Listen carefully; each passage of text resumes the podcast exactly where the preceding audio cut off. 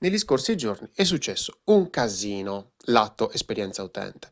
Perché? Perché eh, Parmigiano Reggiano, un noto brand italiano che fa appunto Parmigiano Reggiano, ha fatto una campagna abbastanza discussa dove ehm, si sono mh, tirati fuori degli argomenti parecchio spinosi, come per esempio i diritti dei lavoratori.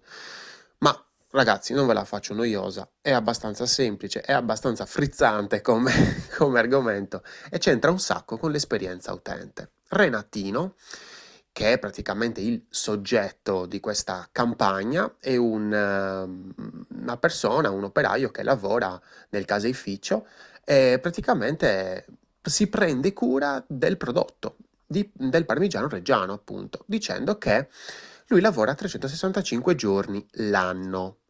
365 giorni l'anno. Ovviamente questo ha creato un botto di casino, diciamo sul web soprattutto, e tirando in ballo anche diversi argomenti molto interessanti, che sono per esempio la percezione di una campagna, di una pubblicità, mettiamola così, sul web oppure sul cartaceo, perché se sul cartaceo le persone non hanno rotto le balle, insomma, mentre invece sul web la gente si è un po' incasinata, si è un po' incazzata con questa cosa qua.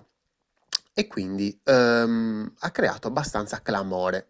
Se ne è parlato tantissimo mm, su YouTube, su Facebook, su Instagram, se ne è parlato anche su LinkedIn, se ne è parlato tantissimo. E questo c'entra tantissimo con l'esperienza utente e ci può dare un insegnamento, un insegnamento che ti può essere molto utile. Quando io mh, ho visto per la prima volta questo spot, l'ho trovato triste. Ovviamente io analizzo questo, questo spot, qualsiasi cosa, sulla base delle mie esperienze, ovviamente, cioè, eh, che ho vissuto.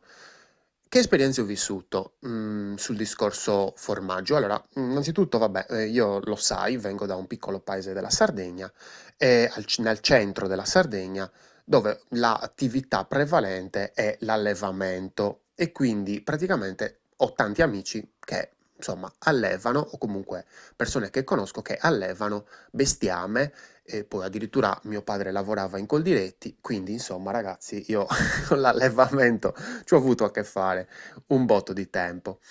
E mh, soprattutto una delle prime cose che, ho, che mi ricordo era che quando ero ragazzino e andavo a fare il- l'aiuto muratore, il manovale, eh, e mi svegliavo molto presto, Praticamente, ehm, vedevo al bordi della strada, uhm, questi, mhmm, flacconi giganteschi, questi bottiglioni, questi contenitori enormi in alluminio e non sapevo cosa fossero all'inizio, ovviamente, perché se non te lo spiega non lo sai. Se qualcuno non te lo spiega non lo sai.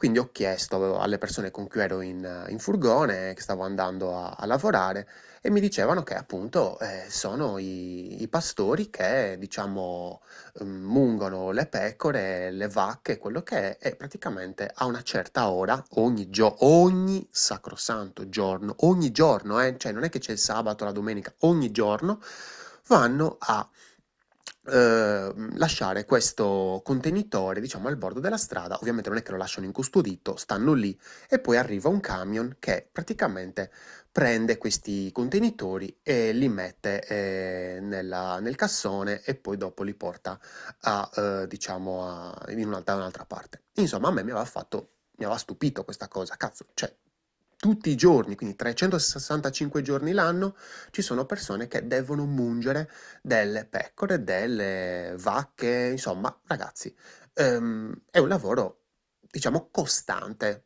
Non voglio parlare di duro, non duro, costante, ci vuole costanza.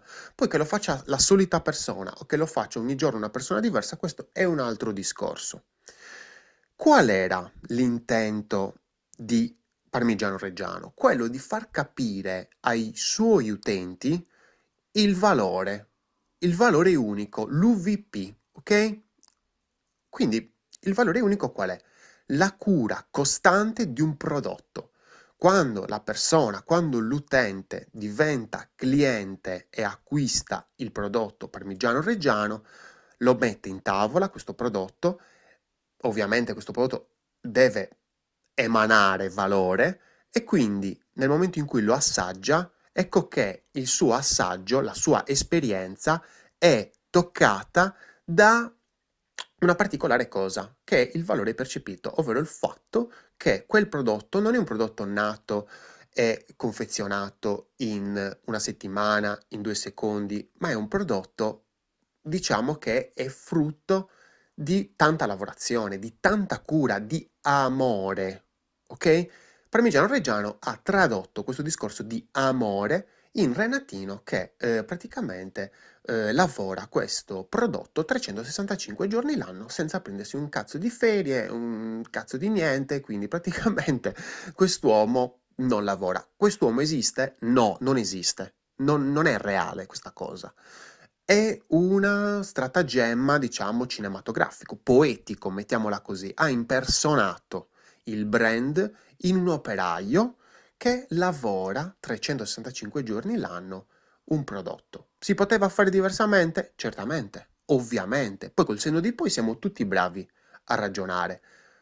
Però quello che mi disturba è che questo brand è rappresentato da una sola persona. E questo è un difetto. È un difetto perché nel giorno, ai giorni d'oggi mh, vedo sempre di più brand che si impersonano con la comunità, una comunità di persone, una tribù di persone, che è molto più forte rispetto a una singola persona. Cioè non siamo più nell'epoca dove il brand è rappresentato da una persona. Non siamo più dove la Nike è rappresentata da Michael Jordan e allora fanno i video, a parte che erano fighissime, quelle pubblicità erano bellissime, quelli, quelle campagne, però si, è cambiata, si, ci siamo evoluti, l'esperienza utente si è evoluta tantissimo, ma lo sappiamo perché se mi segui lo sai che l'esperienza utente si evolve ogni giorno sempre un po' di più a seconda della stagione, a seconda dell'anno, a seconda di quello che cavolo succede nel mondo, l'esperienza utente si aggiorna ed ecco perché io creo, ho creato questo gruppo, questo eh, progetto, una birra di UX per condividerti quello che noto che sta cambiando, quindi per aiutarti anche a capire, a, a ragionare meglio, a ottimizzare l'esperienza che dai ai tuoi utenti. Quindi torniamo al discorso che i brand non sono più rappresentati da una sola persona, ma da una comunità. Guardati i, le pubblicità di Nike negli anni 90 Guardatele adesso, sono completamente diverse, ma completamente. Non c'è più un discorso di una persona, ma è una comunità, una tribù che, diciamo, ehm, parla di quel determinato valore, perché il brand deve rappresentare uno o più valori, però comunque l'importante è un valore, almeno un valore. Renatino rappresenta da solo, da solo si tiene il carico di questo valore, ma perché sto parlando di valore? Io dovrei parlare di esperienza utente, ma l'esperienza utente, ragazzi, si basa sul valore, perché se non facciamo percepire il valore di quello che stiamo facendo, del nostro prodotto, del nostro libro, del nostro eh, vino, del nostro, di qualsiasi cosa tu voglia vendere, della tua consulenza, se non fai percepire il valore, quell'utente non capisce nulla, non capisce cosa deve comprare. Devo comprare un prodotto, devo comprare una soluzione, devo comprare un valore. Come sempre, ovviamente, copiamo dai più grandi, rubiamo dai più grandi, perché loro ci insegnano. Quindi ritorniamo al discorso Nike. Ti faccio Nike così, Nike, insomma, quello, Nike, insomma, quello che, che è, perché così mm, rimaniamo focalizzati. Se loro adesso rappresentano il brand con la comunità, perfetto.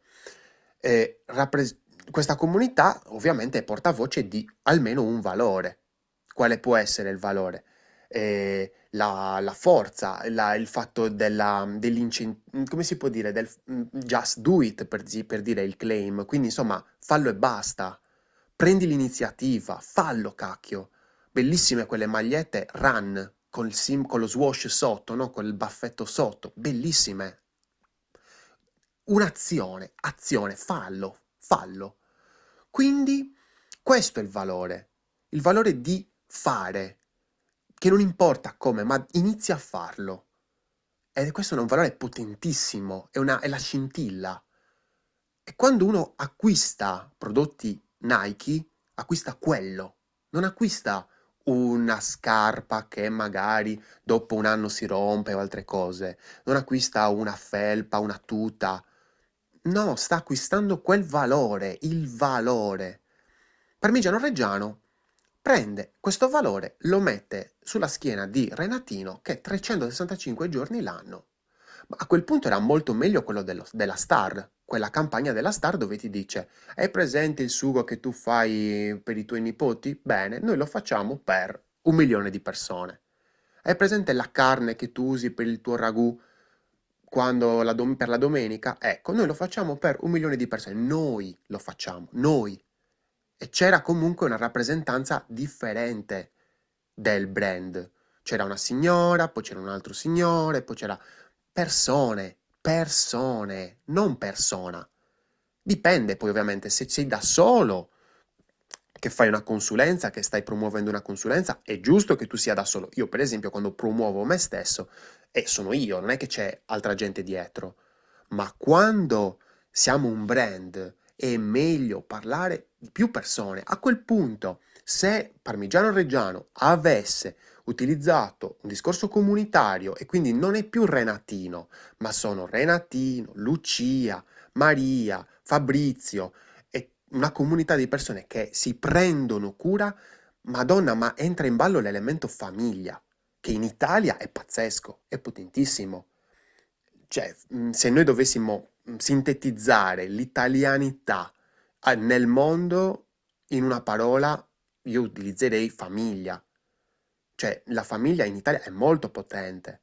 Quindi, soprattutto come eh, visione da, dall'estero, insomma, dove magari è meno vista, è meno potente come valore.